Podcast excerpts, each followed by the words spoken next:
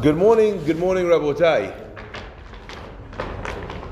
The parasha begins with Yaakov sending his son Yosef on a mission. And in the mission, Yaakov says to his son, he says, Go find your brothers, go see how they're doing. But he adds one interesting line. He adds one line, he says, Lech na et shlom achecha. Go see how your brothers are doing. Ve'et shlom atzon, and how the sheep are doing. Ve'hashiveni davar, and return to me, let me know uh, what's, what you've seen. Ve'hashiveni davar, and let me know. So there's a couple of interesting questions that are brought on this specific pasuk. And I, I'd like to start by giving you an example. Um, an example I saw, there's the man, a man comes running breathlessly into the room, and he says, I don't know if you heard what happened. There was a, a, a car, it was filled with gidolim, a giant stretch limousine. You know, there was, a, you know, 10 gidolim sitting in the car, you know, and the car got, and God forbid, you don't even understand, this should never happen to any of us, but the car ran off the road, smashed into a tree. You know, could you imagine the guy says, you know, how, how, how's the car doing? What happened to the car? Like, is the car okay? You think the guy's a Majnun. Even if the guy says, are they okay? And then you say yes, and he says, well, is the car okay? You'd still think he's weird, right? Because in this, in the context of what you're talking about, the car is not really an important factor. Of course, it's something practical, it needs to be dealt with, you need to collect your insurance, you need to buy a new one. But that's not a question necessarily that kind of, uh, get, you know, garners our interest. So the Mefarshim ask, what is this conversation Yaakov is having? Go check on your brothers. Mashlom achecha. Go see your brothers if if everyone's okay. Ve'et shalom atzon. And also, how's the sheep doing?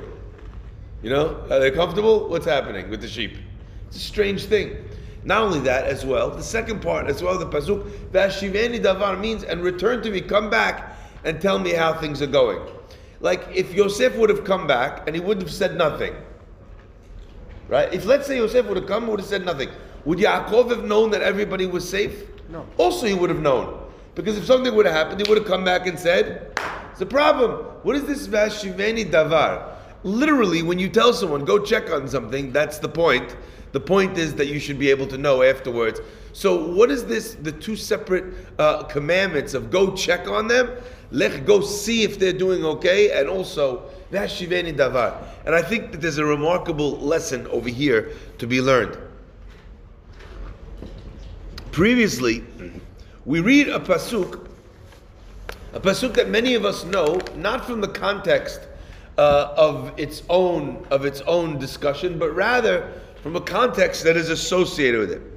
The pasuk says that Yaakov arrived in Israel, and where did he travel to? He traveled to Sukkota.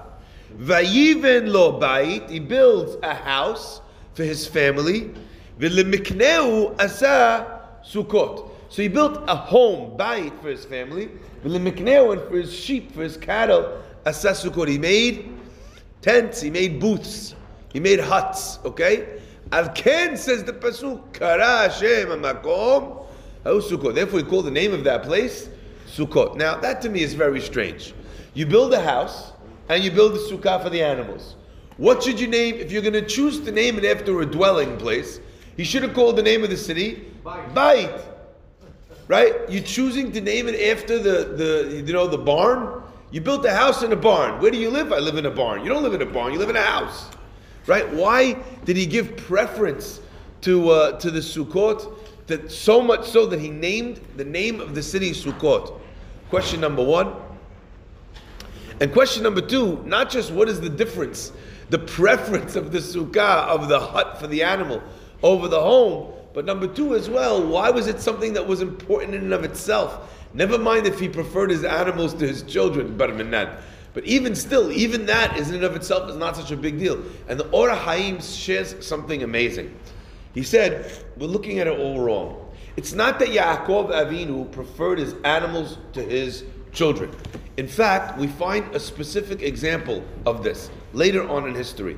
The children of Israel, they're arriving into the land of Israel, and the two and a half tribes of Menashe, you know, Menashe, right? They, they, they, they come to uh, um, uh, Moshe Rabbeinu and they say, we're going to go into the land, we're going to go and fight, we're going to do all this stuff, but we want to build, you know, a place for our animals and a place for our children. And Moshe Rabbeinu, when he repeats the conversation, he changes the order. He says, How could it be that you're taking care of your animals before you're taking care of your children? How can it be that you put your money before your family? It doesn't make sense that you're worrying about your livestock before you're worrying about your children. It doesn't make sense. But what's interesting to note is we're finding this by Yaakov Avinu. We're finding this by the Shivatim later. So is it a positive thing or is it a negative thing? The Or HaChaim says something magnificent. He says, we have a pasuk, and in our pasuk it says that God is going to take care of the Jewish people. Deganecha, right? What does it say? Natati esev b'sadecha lebehemtecha ve'achalta v'savata. Now, the pasuk does not mean that I will put grass in your fields and you're going to go munch on the grass. It means, though, that God is telling you and teaching you an actual halacha in Shulchan Aruch, that if a person comes home, the animals have not yet eaten, what is he obligated to do? Obligated to feed the animals. You have an obligation to feed your animals before you feed yourself. That's why I never went on kibbutz. There's too many animals that have to eat before me. it's not going to work. Except, Rabutai, now that I'm intermittent fasting, I'm good to go because I can feed all the animals. I only eat at 12 o'clock, okay? But before I was doing this insanity, okay? You understand what's going on over here? So we have the situation where the Pasuk is telling you feed the animals first. Take care of the animals first. We also have Yaakov talking about how he's preferring the sukkah over the bait. But yet, when the when these two and a half tribes say to Moshe that we're going to take care of the animals first, what does Moshe say to them? It's the wrong thing to do. He switches the order, which is right. And the answer I want to share with you is so beautiful. Says the Or HaChaim, up until Yaakov Avinu, everybody, uh, not one person had ever built a sukkah, a barn, a house, a, a, a, a coop for an animal. They'd never done it before. It was something that had not yet been done. They saw the animal as something which was uh, some, uh, something that would produce for them. The animal gives you meat, it gives you milk, it gives you fur, it gives you leather. That's what the animal gives you. To take care of the animal, why would I think of that? To worry about the fact that the animals sitting in the sun or the animals being rained upon, nobody thought of that. That was not something that had been uh, brought out in the world. For the first time ever, Yaakov looks at an animal and says, even though I'm allowed to partake in its blessings and what it brings into the world, that doesn't mean that I don't I could take for granted whether or not it suffers or whether or not it's in pain. So Yaakov builds Sukkot.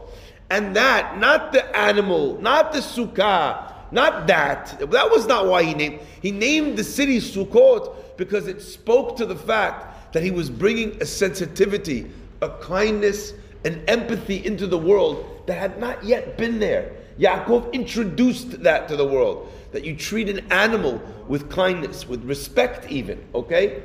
Later on, we read in the Torah, Torah tells us, indeed, you have to take care of the needs of your animals even before yourself. You need to feed them first. We find an expression of this concept later on in the Torah enshrined in halakha. That does not mean, though, says, uh, what's it called? Says uh, uh, the Moshe Rabbeinu to the tribes, that although a person needs to respect their place of work, respect the golden goose, which is laying those eggs, although a person has the obligation to appreciate it, to treat it with respect and with dignity, these animals, etc., etc., right? That doesn't mean, he says, that when you're mentioning it, you mention it before your children. Although you have an obligation to treat these, but it's not that you're treating these at this to the same level as a human being, so much so that you're going to put them first. When it comes to eating, of course, they're in pain. They don't understand that they need to wait. They're going to eat in a, in a couple of minutes. So you could feed them first. But feeding them first and building something for them doesn't mean that there's an equality between or any sort of uh, hishtavut, uh, you know, equating between your work and your family. Now, listen to this, and I want to share this and drive this home, if I can, in a very simple and straightforward way.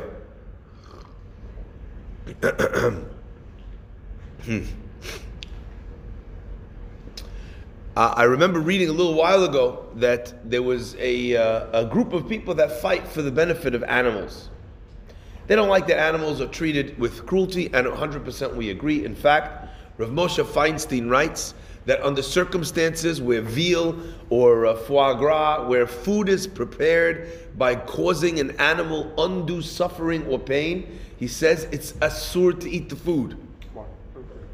So we're very careful to not only to eat kosher because we follow the dictates of what the Torah tells us we're allowed to put in our mouth. Says Rav Moshe Feinstein, is there a difference between if an animal doesn't have split hooves and chew its cud, so that makes it kosher, or if a fish has fins and scales, that makes it kosher? Is there a difference between that and when you caused undue suffering to an animal by your consumption?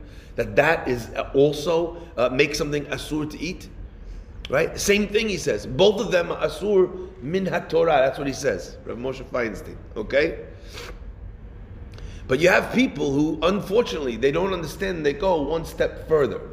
What's the one step further? The one step further is that there was a, a, a doctor who received a, a email, uh, sorry, a um, envelope filled with arsenic poison. They're threatening his life and the lives of his children. Why? Because as a doctor involved in research for trying to figure out cures for humanity, they have to use animals to be able to come up with these cures, whether it's mice or rabbits, and they're testing these drugs on the animals to see if they're fit for human consumption. So this, what's it called? The organizations, uh, people for the ethical treatment of animals and others, etc., etc. They're fighting for this, and there's there's no question that there's not only a place for it, but there's a mitzvah in the Torah for it. But here's a group of people that, for the sake of the ethical treatment of an animal, are willing to kill a man and his whole family. You see, what the Torah is telling you is that many times a person has an obligation to look at something and to give it preferential treatment, to do something in a way maybe that other people have not thought about, to build huts for the animals, to take care of them, to feed them first.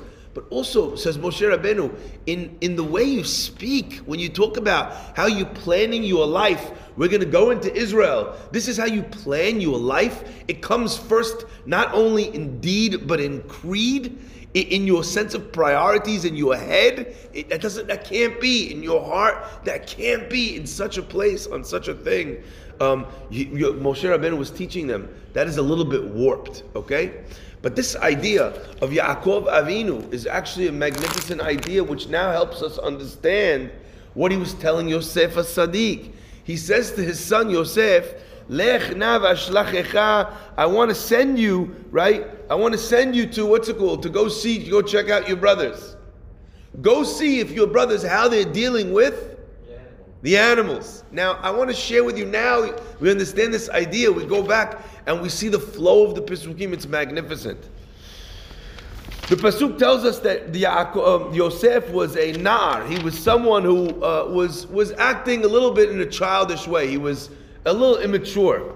And what did he do? He was bring dibatam ra'ah el aviem. He spoke badly about his brothers. And one of the things that it says that he spoke badly about his brothers, all of them were mistakes, by the way. He thought that what they were doing was uh, incorrect. He didn't judge them favorably. He, under, he, understood it to be something incorrect. So he went to his father to correct it, to, so his father would correct them. One of the things that it says that he saw his brothers doing was what? Was Ever Min HaChai, that they were eating from an animal before it was completely slaughtered. But that was a mistake. When Yaakov heard that, he sends Yosef and says, Go see how your brothers are doing. Umashlom hatzon, how they're treating the animals. If a person can treat the most vulnerable creatures on earth with kindness, then you know that his midot to other people, to equals, or to people that are higher than him, uh, if you treat someone who's on the lowest rung of the ladder with kavod, then I don't need to check how you treat your peers or how you treat your family or how you treat uh, you know those that are uh, on, on, a higher social standing than you because I can extrapolate that. So he says, go check shalom achecha. How will you check shalom achecha, how your brothers are doing? You want to bring me, uh, you know, words about your children. You want to tell me, ask me how they're doing. You want me to correct their ways? So go check this. You tell me, Vashiveni Davar. That's the kind of thing that you could look, look at and see the measure uh, uh, of a man, of how they are, from the way that they treat the most vulnerable, vulnerable creatures on earth. So Yosef Sadiq goes uh, uh, to go see exactly what's happening. Uh, he will return, return that information back to him.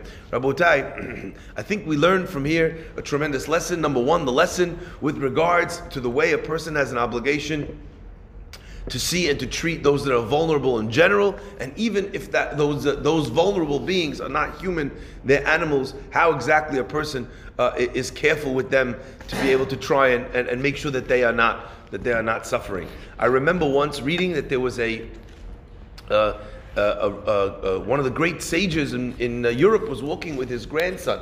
And as they were walking and talking, his grandson reaches up and he pulls a leaf off of a tree. And he was playing with the leaf in his hand. And his, father, his grandfather stopped. And he said, I'm going to give you a lesson now. And with uh, a little bit of love, he gave his son a little slap on the face, a little patch on the face. Son, the grandson, excuse me, it wasn't that it hurt. It wasn't. He didn't do it hard. He just kind of did it to show him that it wasn't correct. But he was very, he like, he was very shaken that his grandfather should do that to him. And he says, "What, what is, what is this?" And his grandfather said, "Everything that God put here in this world, He put in this world for a purpose. Whether it's a human being, whether it's an animal, a bug, even a leaf." Without thinking, you just reached out, you pulled a leaf off a tree, you ended its life, you ended its life's journey, you ended its life's mission. And for what? For what purpose? You have it for a purpose, okay. You're eating the meat, it's sustaining a human being, which sustains your avodat kodesh. I get it. But just to destroy something without thinking for no reason, well, how could you possibly do that? This sensitivity um, to the value of things, to the way you treat even a piece of paper. You know, you have a piece of paper, you could cross something out. No, we're going to crumple it up, get take a new one.